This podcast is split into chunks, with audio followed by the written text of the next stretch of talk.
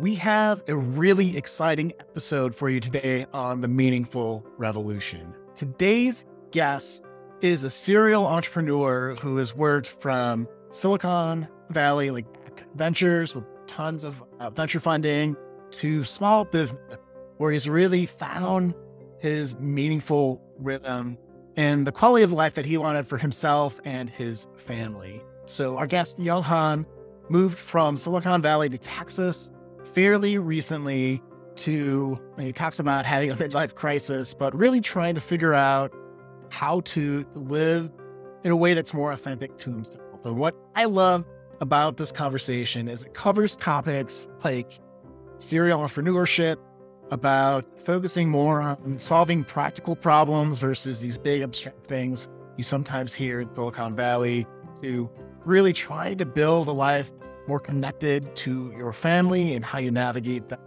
We talk about systems, we talk about testing, we talk about his podcast, The Girl Dad Show, and we talk at the end with a really interesting idea of 100 interviews when you're trying to figure out if you want to get into a business or not. So, with that, please enjoy this very engaging conversation with Young Han. See you on the other side.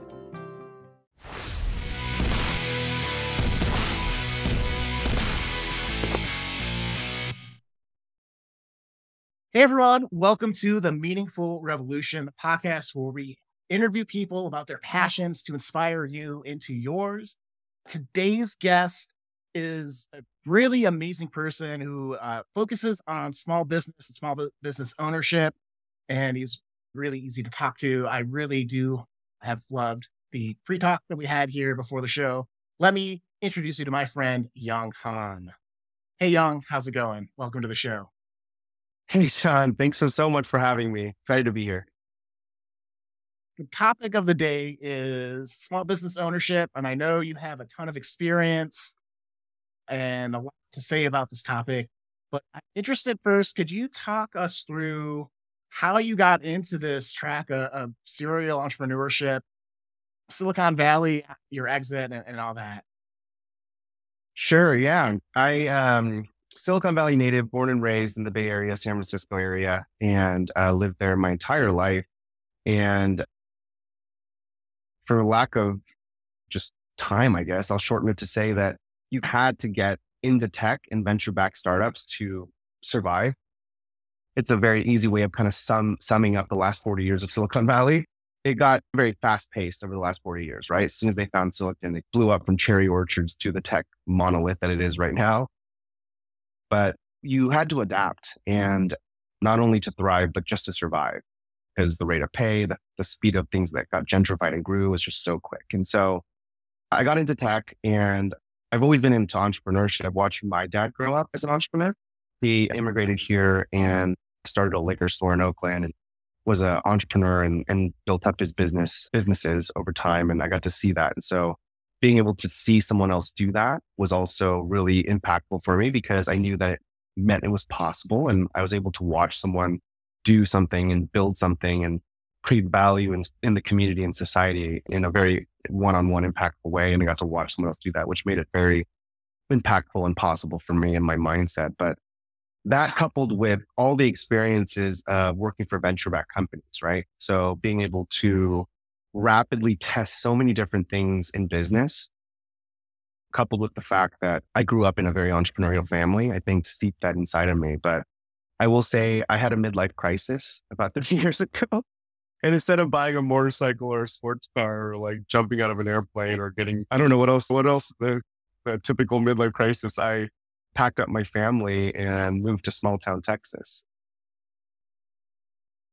I've just been trying to opting in for a different kind of lifestyle. So a little bit of a slower life, more focused on balance and nature and just time, time and, and optimization for less of the disruption of the world and this ephemeral arbitrage of value that we're going to create through landscape market shifts and all this crazy stuff that we talk about in Silicon Valley to just more like pragmatic ways of living and living a more balanced life. And moving here has been an unbelievable shift, both in the lifestyle that I want and want to design for myself, but a huge awakening in who I am and what I want to be when I grow up. And it's really something funny that I like to say now at, at 43 is that I finally know what I want to do when I grow up. It took me 43 years to figure it out. But, but yeah, I'm feeling really good about now the new journey that I'm on. It, it's really about building small businesses that I love and enjoy building that are uh, not trying to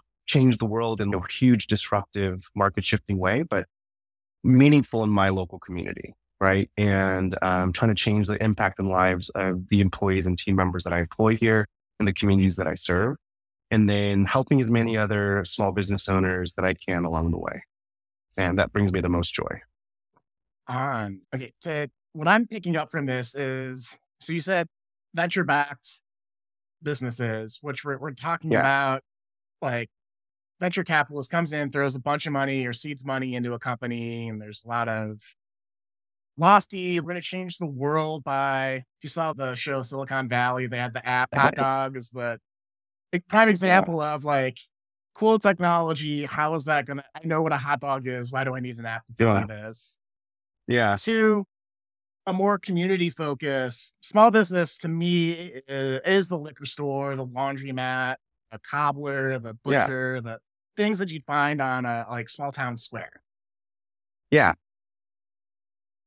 so can you maybe share how that experience uh, of having this lofty change the world through robot barista to yeah.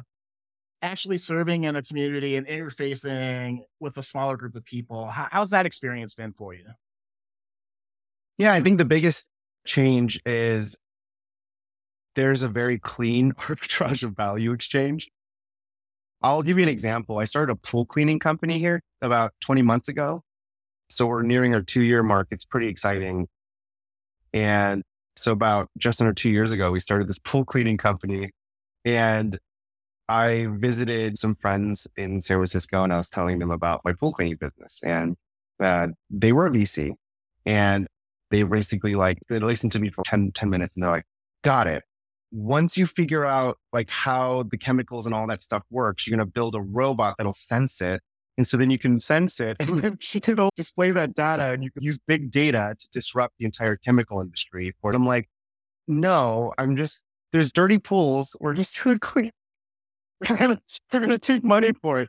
And then I kept explaining the problem, but I don't get it. I'm like, oh, oh, now I got it. Because if you can replicate the motions that these techs are using to service this pool, you can build a robot that'll replicate those motions. And then, no, there's no disruption. There's just someone has a dirty pool.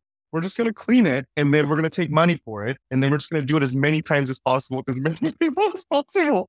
There's no disruption. There's nothing more. There's just, that's it. That's the exchange of, that's the exchange of value. Someone wants this service done and we're going to provide that service for money. And it's just a very clean arbitrage of value. It's a very funny story, but it's the easiest way for me to explain the difference between working at a venture backed company that's looking for a 100x or a 1000x return versus running a small business that just needs to suffice the owner, right? Hey, I just need to make money to live and then live my life the way I want to.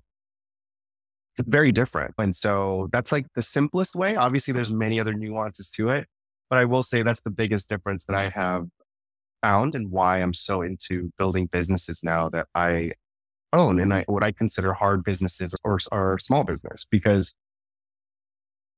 although my pool business is now well in its multiples of seven figures within two years, which is incredible and I'm very grateful for that. But they can get really big. Small businesses can get very big. And most big businesses started off as small businesses. And so, not to say that the term small anecdote that it has to be the local nursery or the local burger shop or whatever that may be, but or the cobbler, like you mentioned. But I just mean it to reference non-funded, right? Not traditionally funded, personally financed, maybe bank financed or SBA financed, and you're really trying to be profitable as fast as possible. Where typically in venture-backed companies, you're trying to just get to scale, right? You're trying to find that market share value as quickly as possible. And trying to 100x this investment. And the mindset is completely different. Nothing wrong with either mo- uh, model or option.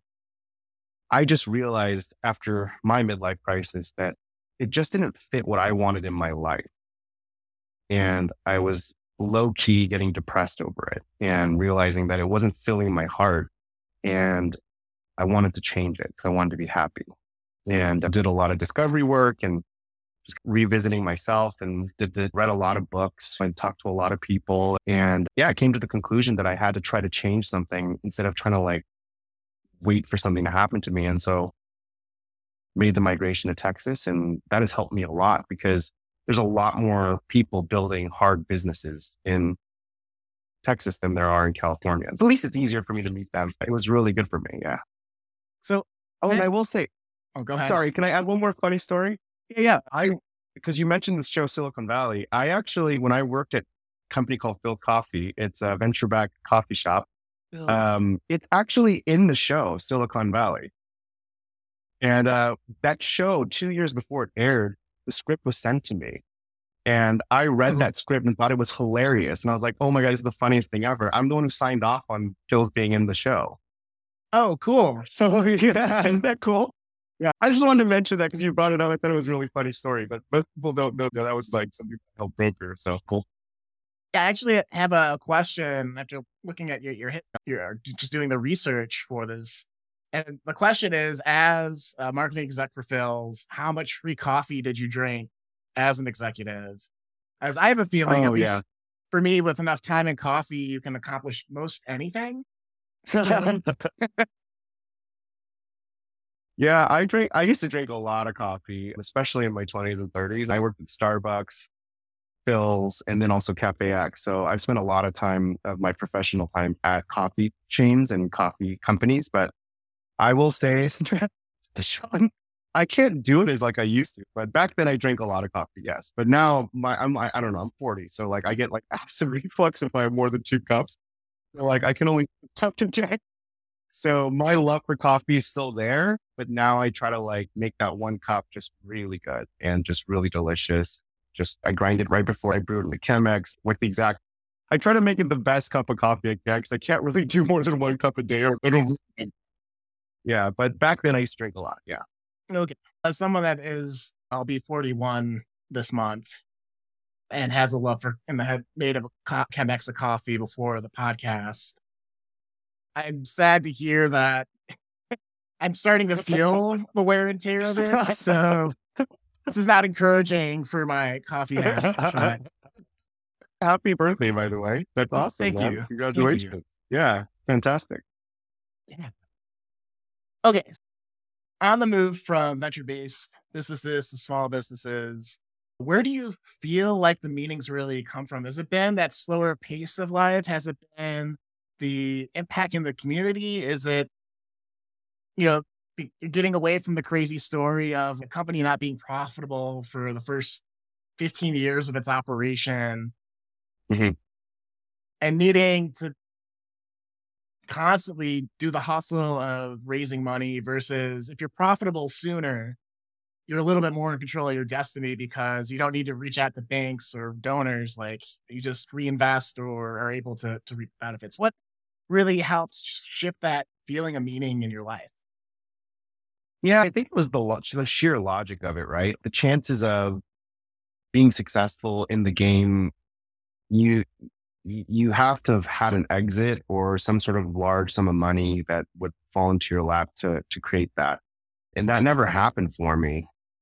Obviously, I have equity in all these companies. My my cap table is like awesome. My Carta login is awesome, right? It has like equity and all these things, but it's like kind of meaningless money. And there, I, I, like, if I'm really honest with myself, I'd almost say it's worthless. And I just, it's just like silly, right? Where you're just like, oh man, this is like really bad. So then I had a really long meeting with my financial planner. I'm like, hey, what does this look like to live in the San Francisco Bay Area and still be able to retire without the fact that I wasn't able to get a really big moonshot company that I rose with. And yeah, I spent four hours with them and like my I came downstairs and my wife said, What he say? he wants us to live a really crappy life for the next 25 years. And then, and then after that, he wants us to live another really crappy life for another 25 years. And we better pray to God we don't live past 90 there's no money left after that. I think just that's not what he said. I'm like, that's not what he said, but that's basically the lifestyle that we'll live. And I just started asking all my friends, like, like, is this normal? And they're like, yeah, that's how the world works. That's what, you know, that's what America is. And I'm like, oh, and everyone's doing this. And I'm like, I don't, I just, it just, I don't know. It just bothered me to my core. It literally just like really bothered me. And I was like, this can't be it where we work and we save so much to have a retirement and then we retire to just uh, make 4% off of retirement amount, hoping that the market doesn't crash like it did three times in the last 20 years. It's just, it's the whole thing seems asinine to me. I'm like, this seems ridiculous. This is how the whole country works. And I was, I just grew up. I just became an adult and I started to realize that this is the reality of the world and I could either accept it or I could do something different. And part of that was also one of the reasons, one of the many reasons why I decided to uplift and move to a lower cost area to try to actually have more capital to deploy and invest versus just living this lifestyle. And that was the big shift and change. And then I just start, I'm an operator. So that's what I've done. I'm an operations guy for all these startups. I just do all the roles until even at Phil, I ended up as the marketing executive, but I did four of the roles before I was the marketing executive. Just the last role before I did there. And LinkedIn didn't have all the roles, but that feature wasn't listed before.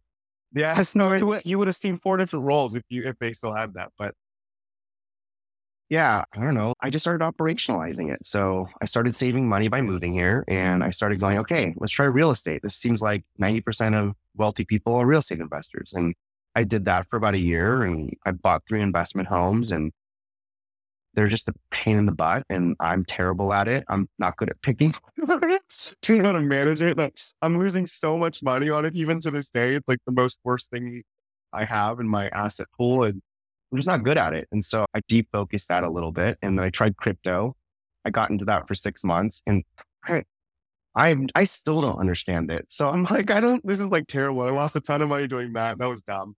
And then I tried learning the stock market and I'm really bad at that as well. And although I did okay into being an investor and like trying to be more of a long term investor, it's just, I don't know, just, it's not, it's just over time. You just need to do it over time. But even in the last three years, as I've been doing more thoughtful stock investing, everything's been crashing and dipping and moving so much because it's been such a high velocity market right now. Cause like once in a lifetime things keep happening like every year now. So it's not, it's just a hard time to be getting into this market, I think. And, and then I, I started moving in towards a small business. And so that was the next thing. So I just started operationalizing how to build wealth. And I started, I landed on small business and all of a sudden everything clicked.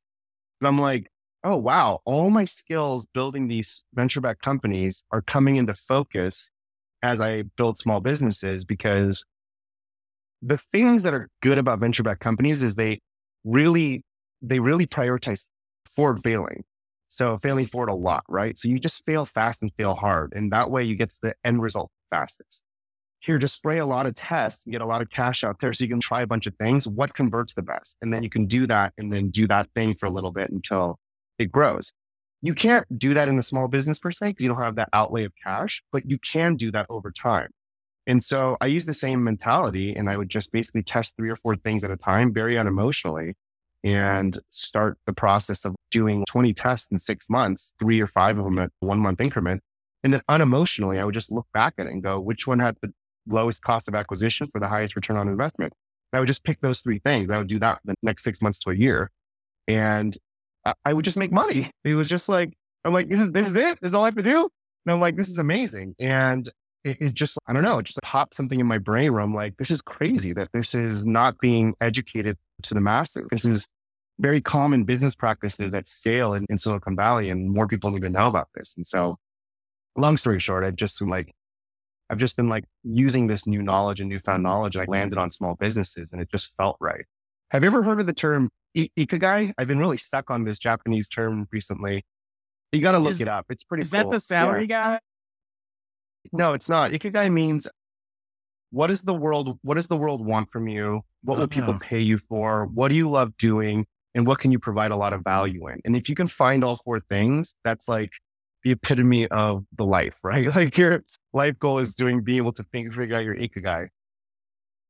I've just been like, I'm like, I feel like I'm very close to figuring out what I want to be when I grow up. And I think I'm really close to figuring out my ikigai because cool. I, I genuinely love doing this. I love building these businesses and it's really fun for me. And then if other business owners want me to help them, I love helping them. It's like super fun. And when you ask me the latter part of your question, I promise I'll get to the actual answer to your question. It is that it's so much more fun for me to talk to a small business owner than a, no offense to the youngsters, but than a 20 year old founder, right? That dropped out of college to disrupt the world, right? I'm not saying one is better than the other, but me personally, it's really fun to talk to another 40 year old business owner that is like building a, or even a 30 year old business owner. That's the age doesn't matter to me as much as like the fact that they're following their passion and their dream about, I love making flowers. Great. How much do you love it? I love it so much that I want to do it for a living. Awesome. So there's maybe two of those guys that we solve. Now we need to figure out how to make money doing it. Make sure you're providing value to the world, right? And so helping them figure out how to take their passion and turn it into a profitable business is so fun for me. It's so fun for me. And then being able to help like dog trainers and like florists and like architecture firms and PTs and like these commonly unlike sexy businesses and helping them turn them into seven figure, multiple seven figure businesses and seeing the change in the person and the impact I'm making not only on them and their family, but also their employees and their community. I don't know how to explain it. It's, I just sleep better at night. I'm like literally part of my clients' families. You know what I mean? They like love me. And I'm not like, I don't know, I'm not like, I'm not doing this for free. I'm getting paid for it, but it's so much more than the money now. It's, I'm like genuinely friends with them. I can see myself like being part of their lives and them being part of my lives for the rest of my life. I'm part of their businesses. I'm part of their journey. I'm part of, I want them to succeed even beyond the, the fee, the check. It's permeated beyond that. And when you ask me what the major differences are and why I'm, what motivates me to do this and draws me to it, it's that's the difference for me. It's it's really satisfying. It fills my heart gets me up at night, gets me up every morning thinking about the impact and yeah, just the benefit that I can provide with all the spectrum the Ikigai. On. I love that. And I've been thinking about so my dad's a carpenter and had this side business repairing, doing like home repairs. And having been a software engineer for Apple and for Walmart, in that type of world, there's not a lot of referring workout to where like he had his concrete guy, he had his window guy, he had oh electrician yeah. or that, that kind of networking that just made sense where everyone's benefiting. I don't haven't really felt that or didn't feel that when I was in tech here, where it's like everyone's in their head by themselves. a little bit of collaboration depending on, on where you worked. So I love that community aspect about what you're doing now. Yeah. And, and feeling that That's really interesting. Yeah. I know that wasn't a question, but I have a lot to say about that. I think you're talking about a really weird mindset shift that you have to make as a small business owner is that people aren't your competitors. Honestly, like you got to get, I talk to a lot of business owners about this a lot, small business owners. I'm like, why don't you ask, why don't you ask the dog boarding company down the street why they're doing so good? And they're like, what do you mean? They're my competitors. I'm like, no, what, what is the worst they're going to say is no? And like best case scenario, they'll say yes. But so like I always have to tell this story. I'm like, when I was at uh, Starbucks and Philz, we had the same thing happen. When we'd open a new location, Blue Bottle would go across the street or Starbucks would go across, or if we would open a store next to a Starbucks or Blue Bottle, like if we were at Philz. The point being is there's a psychological thing that happens with people, right? Coke figured, I think it's Coke figured this out. But if you have a vending machine, a Coke vending, a Pepsi vending machine, there's, I don't know, you'll get like 500 bucks from it, right? But if you put a Coke and a Pepsi vending machine next to each other, both will make a thousand dollars because now people look at it and go, Oh, do I want a Pepsi or not? To do I want Pepsi or Coke or not? So the choice of buying is no longer the question. It's a choice of which one do I want. And so the reality is that there's a product for everybody and there's, it's an abundant world. And I think that if small business owners can, it's very scary, but if you can get over that hump of like sh- not sharing resources or not collaborating, and of course, there's going to be a lot of small business owners that'll take advantage of that kindness and generosity in the beginning. But over time, you will overcome and it will, the right people will find you, the right customers will find you, and the right partners will find you.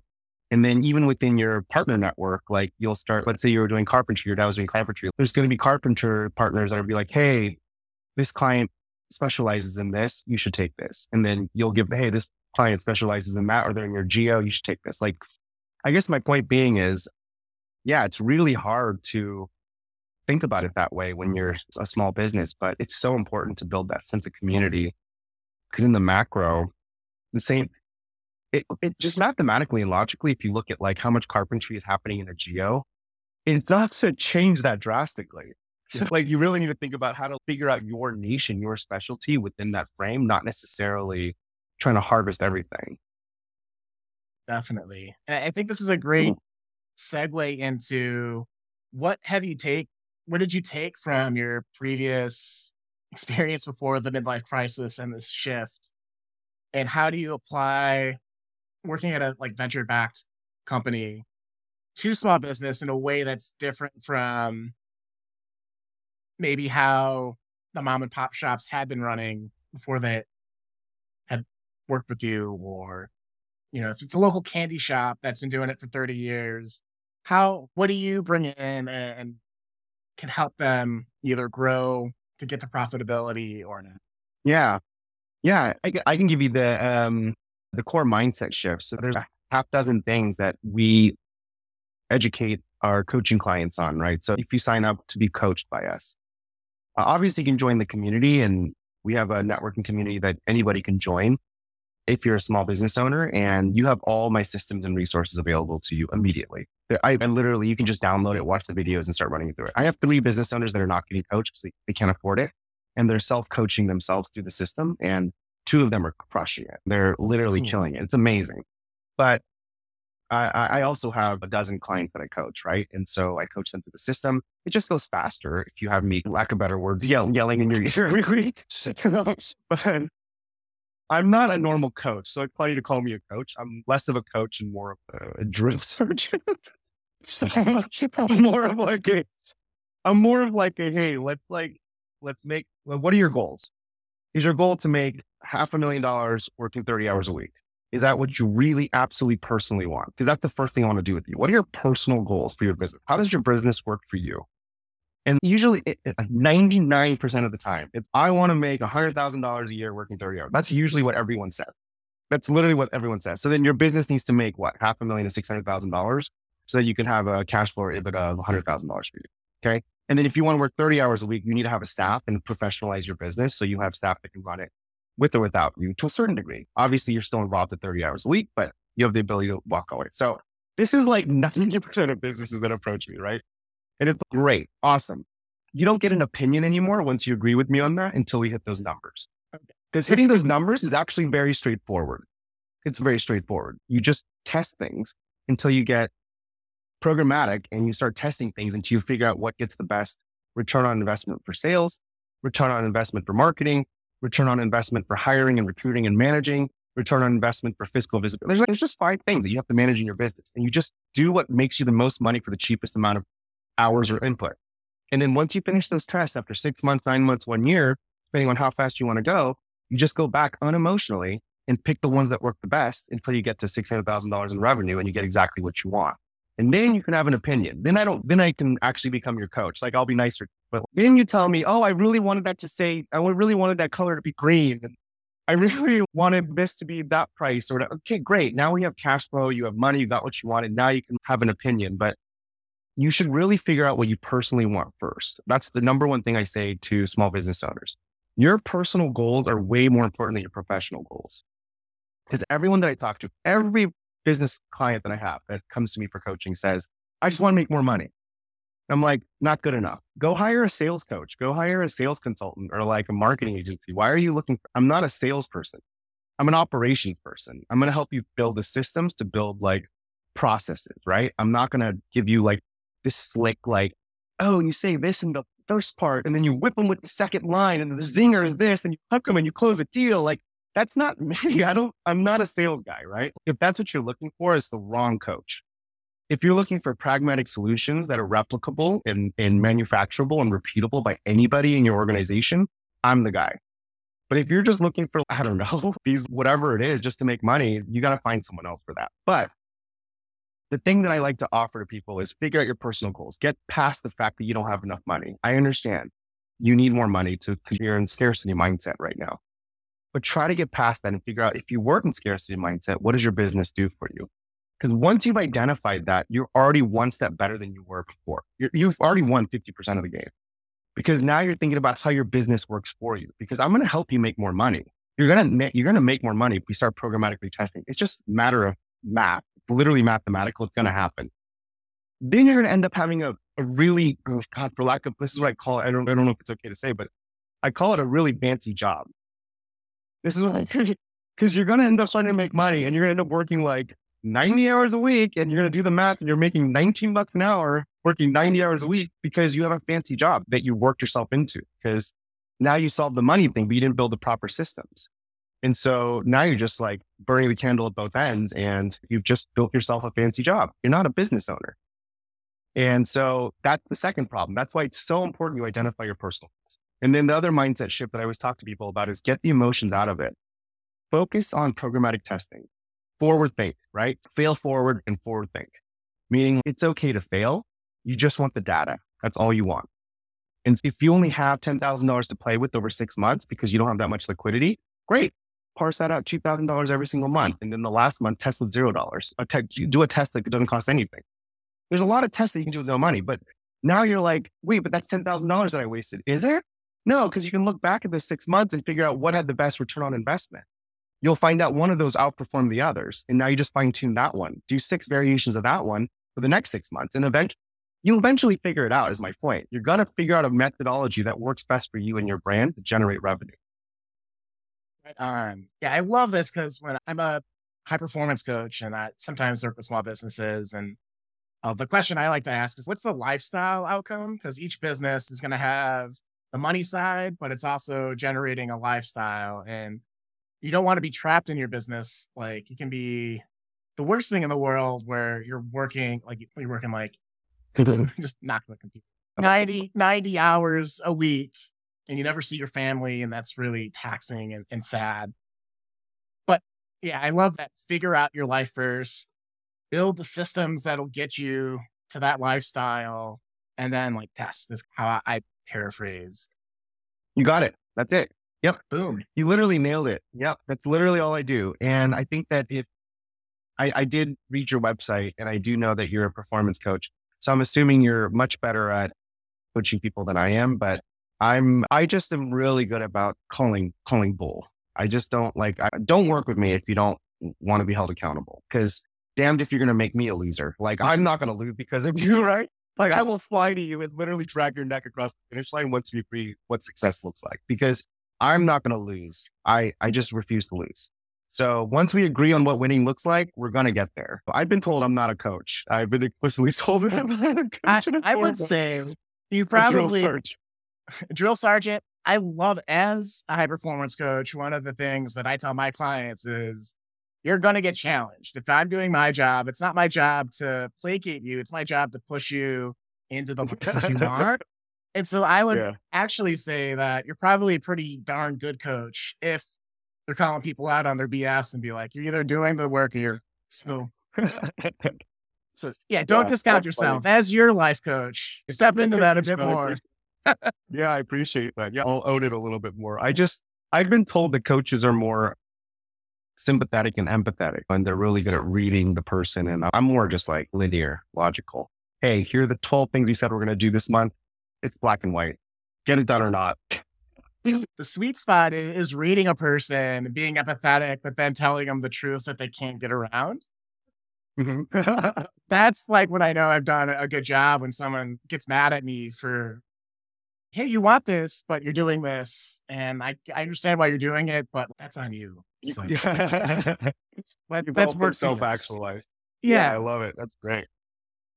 Continuing the conversation on lifestyle. I know you have a podcast. Uh, was it Girl Dad? Yeah, it's the Girl Dad, girl show. Dad show. It's, not well named. The show isn't really about being a girl dad. It's so funny. Yeah. But uh, so part of the, your lifestyle choice for your business is, I guess, your career was to move to Texas, spend more time with your kids, as you said in the application for the show. Could you talk a little bit about that show and, that connection. Now you have yeah. space to do a show that interviews totally. other entrepreneurs about it. Yeah. Totally. It's like my pride and joy, right? It's like my favorite part of my life is my show. And it costs me a lot of time and money to host it. This is not an easy thing to run a show. And kudos to you, Sean, for having this show and being able to produce it, maintain it, edit it, and get it distributed because I don't think people realize how much work it is. I definitely underestimated the crap out of it. I was like, oh, how hard could it be? I'll just turn on a Zoom and hit record. It's going to be super easy. And it is not. It is not. Yeah. And so it's a lot more work than I ever could have imagined. But the genesis of it was that I really wanted to be an incredible father. I wanted to be, I didn't know what that meant, but I just knew that I wanted to do a really good job. I'm like, gosh, I really want to be the best that I can be at this. I don't know how to define that, but I know that I want to be in that direction of what does that look like? then the second half of me was like, but I really like building businesses. And this is also a very frenetic and crazy life too, because this also causes a lot of time suck, right? It, it, it's like a vacuum for time, right? And so you have two very highly unpredictable time vacuum acti- uh, time vacuuming activities that are conflating against each other. And I'm like, oh crap, I really love both of these things. I really want to do a good job of both of these things. And I'm sitting here scratching my head, whiteboarding and trying to figure it out. I'm like, what am I doing? Like, why don't I just operationalize this? And so I just started interviewing people. I started asking, I asked seven of my most successful friends, like, hey, can I just ask you a few questions about how you became a politician or became a VC or became whatever, and uh, how you managed your family life? I just started interviewing them and got wildly different answers, wildly different perspectives and advice. And it was super helpful and it was super, super insightful and just really fun to hear all the different perspectives on time valuation, resource allocation, mindset, values. It was really interesting. And uh, I started sharing some of these stories with my friends. The responses were like just so much, there was so much judgment, especially from the, the people that don't have kids. There was so much judgment. I would never think that way if I had kids, or I would never die. And I was like, oh my gosh, this is really interesting that you guys are so interested in how these people live their lives and how they've created a family while they've created success because almost everything comes with sacrifice because no one is like magically this wonderful parent and also magically the, the CEO of a billion dollars. It just doesn't happen. They're sacrificing something to make that happen. Right. And so you have to make these weird decisions to make extraordinary things happen. And people have a lot of judgment on that. And it, that was the impetus of it. So me, I learned a lot from doing those seven interviews. And then two, I had a bunch of my friends that I told about it that were like, dude, that's, they were like so viscerally mortified by the answers that I'm like, oh, this is really good content. And then I got egged on. I'm like, oh, this would be really fun to do as a show because one, it would put me in front of more people that I would not normally have access to that I can ask these really weird questions to because it's awkward.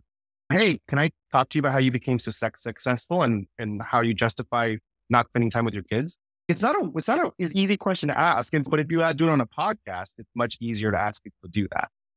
And, and so that's the genesis of the show. And I use it as uh, my way to learn how other people do it and it feeds my brain and different perspectives and mindsets on how to do both well. And I will say that it is the best thing ever for me. My wife wants me to stop it and just hire a therapist. She's like, why can't you be like a normal person? Just hire a therapist.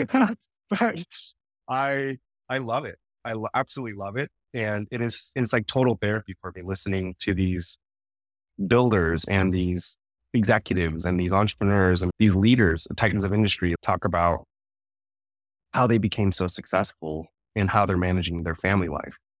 It's just very fascinating for me. And I have no judgment. I have no judgment about it at all. Yeah.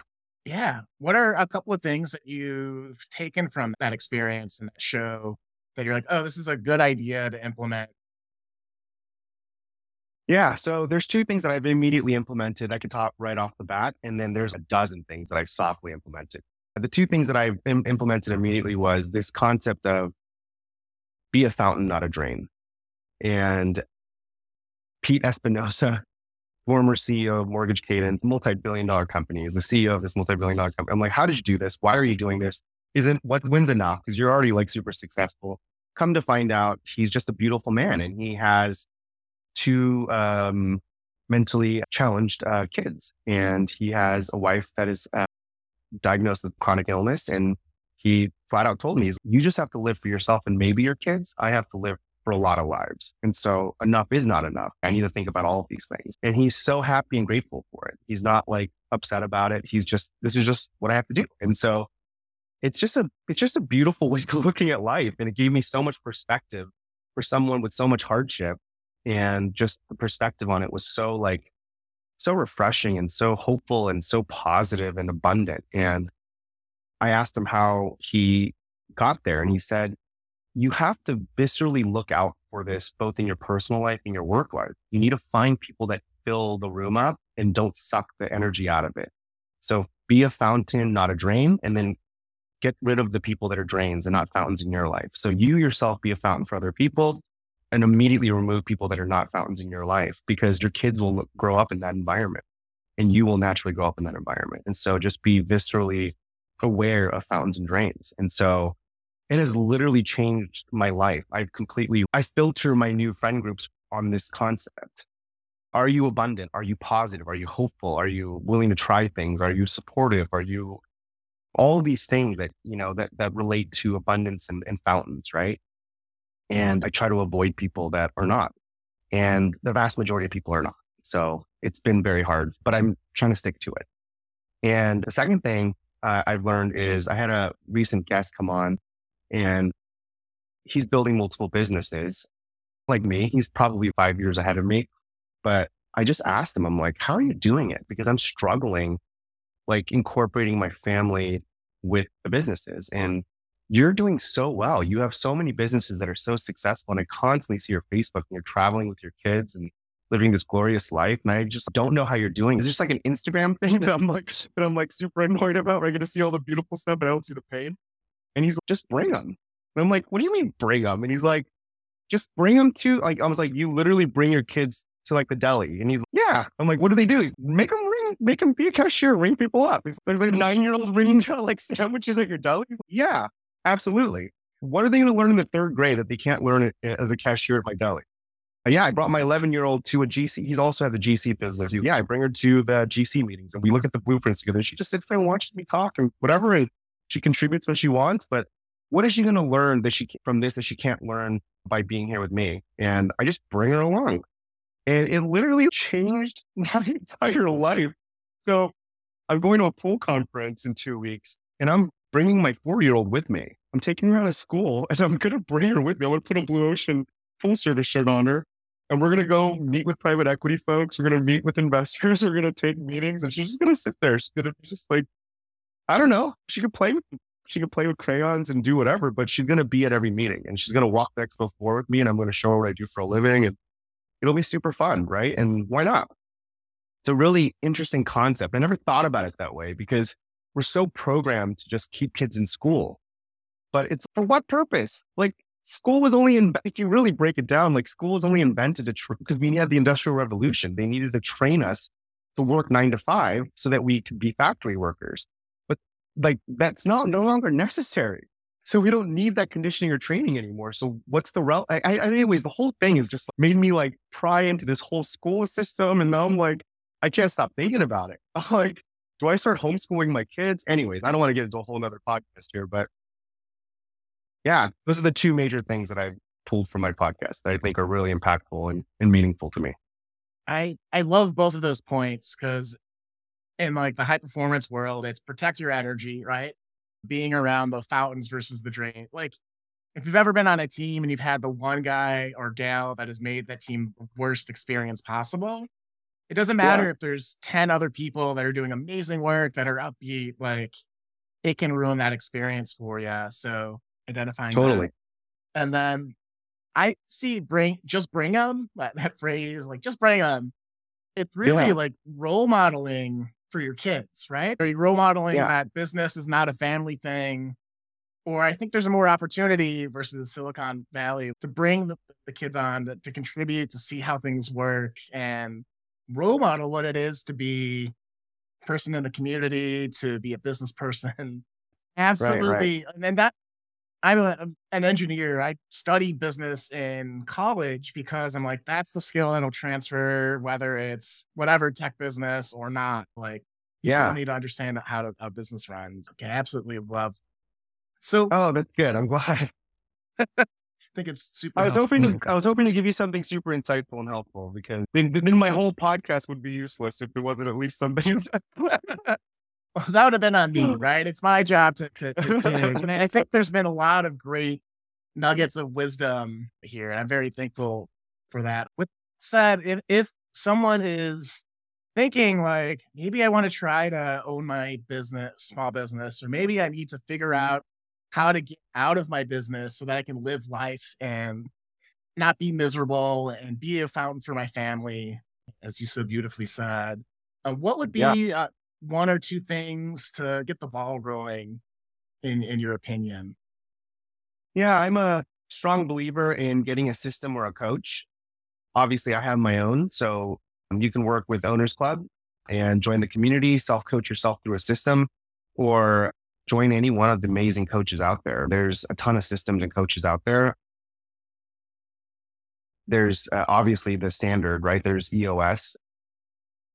That's like the oldest and tried and true operating system there's eMyth, there's um, a ton of them. And um, the owner's manual framework is mine, right? That's my process and my system. But yeah, I would totally get a system because y- you are going to basically cut the, the race in half by having someone that's already broken down the system, uh, broken down the process into a systematic steps because there's nothing in business that hasn't really been discovered or solved. I think there's new products and new technologies, but how you conduct business it, it there, there's really no innovation that hasn't been Harvard Business Reviewed or some guru hasn't said, like Gary Vee hasn't. Everyone has said it. Like everything's already been done and said. The trick is figuring out who to listen to and sticking with it. And because that way you can cut through the fat, stop wasting as much inefficiency and time by trying to figure it out yourself and just like pay, pay something or someone or some tool to just cut that down into a process because most of these systems are going to be better than just trying to figure it out on your own. Yes. Most. There, there are some pretty weird business systems out there too. So just be careful. I guess I shouldn't say that so openly. Because I have one of the things about my, one of the things that I think all my clients always say to me is that what's, because they've gone through a lot of business coaches, some of them have, and they'll say, I'm like, they're like, why do you like me so much? And they're like, you're like the only business coach you've ever had that actually owns a business. And so, oh, that's interesting. So you know what it's to have pissed off customers or a bad product or an employee that calls in sick or like you also are dealing with this stuff with us. And so I'm like, oh, that's really interesting. Like I'm not just coaching you through your business. I'm actually eating my own dog food. I'm actually like, I can show them my own system and dashboard, right? I'm like, oh, here's how I solved that problem. I'll literally pull up my dashboard for one of my businesses, show them what I'm doing through it. And I think that's like a different mindset because when you think about some of these other coaches, I think that one of the things that um, may not be as good. So now I'm, now I'm backpedaling on what I said. So yeah, try to find a good system, but make sure you validate that the system is good and the person is validated. But I would try to find a system because there's a lot of playbooks on how to build these things that are really good. Donald Miller just launched a new book that's really good as well too for small business. Yeah. And so I'm writing my own as well. So hopefully you'll check it out in January. Yeah. It's called the Owner's Manual Framework. So it's like my system process in a book. I'd love to have you uh, back on to talk about that after get my hands on that book because I'm sure that'll be Oh, super helpful for my business. So oh, that'd be awesome. Yeah. yeah, yeah. I'd love, yeah, I'd love for you to read it and tell me. I'll give you uh, an advanced copy so you can give me feedback before I launch it. Actually, Oh, awesome. Yeah, I'm down. Let's. Yeah, I'm not a fancy. I'm not fancy. I'm not Donald Miller. Right? I don't have a huge platform or anything. I would. I just. I'm literally like asking my friends to read it as I write it. Does this sound okay? Is this good? Like, it's so yeah. I'm just gonna launch it on Amazon, self-publishing. So yeah. Right But on. I'm just trying to get the system out to many people because, like you asked me, like what's what's one thing that you can do that I wish I did sooner is that just get a playbook because that playbook will will speed up everything. It's like it just makes everything go faster once you have a system. Right on. Uh, Yeah. So you mentioned validating the system. One, like the person running it should dog food it, right? So they should be doing it and not just advising you how to do something that they're not actually implementing. Are there any other metrics for vetting a system or a coach that you would consider? Yeah, I would consider uh, talking to former clients and success stories. Ask if you can interview um, a current client or a former client. That's another way to validate and, and make sure that the system works. and that coach is uh, meaningful and good. And then, yeah, I think the other thing too is this is not part, this is not part of the same answer, but it's a second answer to your question. Okay, cool. If you're interested in starting a small business, like you don't have to go all in. Keep your day job and start small and slow, go slow. So instead of doing five tests a month, just do two. I don't know, just spend one Saturday uh, a week doing your business and try to build it up. Just go slower. As long as you have a programmatic mindset and you can think about things as tests and, and sequences, you can compartmentalize and time box your entire business growth into eight hours a week if you wanted to. Like I'm building a business called PipApp right now eh, with one hour a week. It is the hardest business in the freaking world. And it's only hard because I'm only giving myself one hour a week. And it is so challenging, but it like literally is, is, is strengthening my skills in time management and strengthening my skills in delegation, strategic thinking, deployment, all of this stuff. But I only give myself one hour a week to work on PipApp. And it is horrible. It's like the, it's so hard. It is so hard because by the time you 15 minutes, you get finally ready to like process and do something smart with it. I spend 15 minutes and you're like, wait, yeah. crap. So then that's 45. What am I doing with this 45 minutes? Okay, I'm going to spend anyways. You get what I'm going with this. Yeah. But it's possible is my point. And PipApp is not, it's a working product now. We have a prototype out and, the, and on the website, you can go to it. There's people that use it. Like it's an actual business. It actually works. And I was able to build that with one hour a week. Is it amazing? Absolutely not. It's not like super successful. I'm not like going to retire off of it, but it is possible to build a business in one hour a week is my point. I absolutely love that. And yeah, I think to add on to that too, if you're interested in getting into a particular business, find the, the three to five people doing it in your town and just shadow them. Like that's a zero cost to you, get to learn how it works. Most people yeah. will be cool, I think, as you said. Yeah. Build those relationships and I have a thing called 100, 100 interviews. And it's also one of the three reasons I started my podcast. But whenever I try to do something new, I interview 100 people in it. So like when I wanted to learn crypto, I interviewed 100 crypto investors. When I started real estate, I interviewed 100 real estate investors. When I started, I, have already, I'm almost done interviewing 100 parents for my podcast. But uh, I'm, i always have a thing called 100, right? And so I'm in the process of trying to learn private equity. So I've interviewed now 19 people that work in private equity. So I still need to meet 81 people. But there's two reasons why I say interview 100 people. One, it'll really make sure you want to learn because you will get 90% no's. And that's okay. And you just got to keep working it until you get enough yeses. It'll start teaching you how to get over your inhibitions and starting to get your foot out there and starting to get asked for people for help and really validates do you really want to learn this? Do you really want to know this knowledge? Because if you really do, you won't have any issues asking a thousand people to get a hundred people to say yes, because that's usually the percentage of yeses you'll get. And so that's the one reason I do that. And the second reason I do that is if you interview a 100 people, that's enough data for you to actually synthesize the pros and cons and do a SWOT analysis of the space. You'll get a wide enough perspective and understanding of that person's job, role, and function in industry that you can see the similarities. You can start pulling generic factoids and trends and analysis. You can start getting a sense of the industry. Oh, that was said 40 times. Oh, interesting. Okay. So the vast majority of them think that oh, there's a fringe group of 20% that think this is actually bad. Oh, cool. Interesting. You could actually create some percentage analysis. And so I have this rule of 100 for those reasons. And so if you do at the end of 100 truly decide that you want to do this, you have a lot more data than even those 100 people that you interviewed have. Um, I love yeah, that. It's, it's, strange. It's a strange thing. It's very weird. Uh, people get really discouraged when I tell them to do that, but it's also what sounds like you don't really want to learn it then. That's what I say. and if you're going to go into to business, that ratio of 10% of the people you outreach will actually interact with you. That's such an important thing I've had to learn in my coaching business is it's, it's right. a numbers game. And it it's is. a different way to, to learn that concept, which is fantastic. that young, thank you so much for being on the Meaningful Revolution. In the show notes, we'll have how people can reach you at owners www.owners.club if you're interested in that. Where else can people follow up if they need to or want to follow? So, thegirldedge.com if you want to check out my podcast. So, as of right now, owners.club, if you're a small business, and you're interested in small business or you are a small business, the Girl Dad Show, if you want to just listen in on some interesting conversations on how successful people are navigating parenthood. And hopefully in a few months, alwayshan.com is just how to just follow me and stay up to date with me. Awesome. Cool. We'll have that in the show notes um, I probably will leave Always hung out until you, you launch it. So let me okay. You know. I will. And with that, everyone, I will see you on the next episode of the Meaningful Revolution podcast. Thank you so much. Thank you.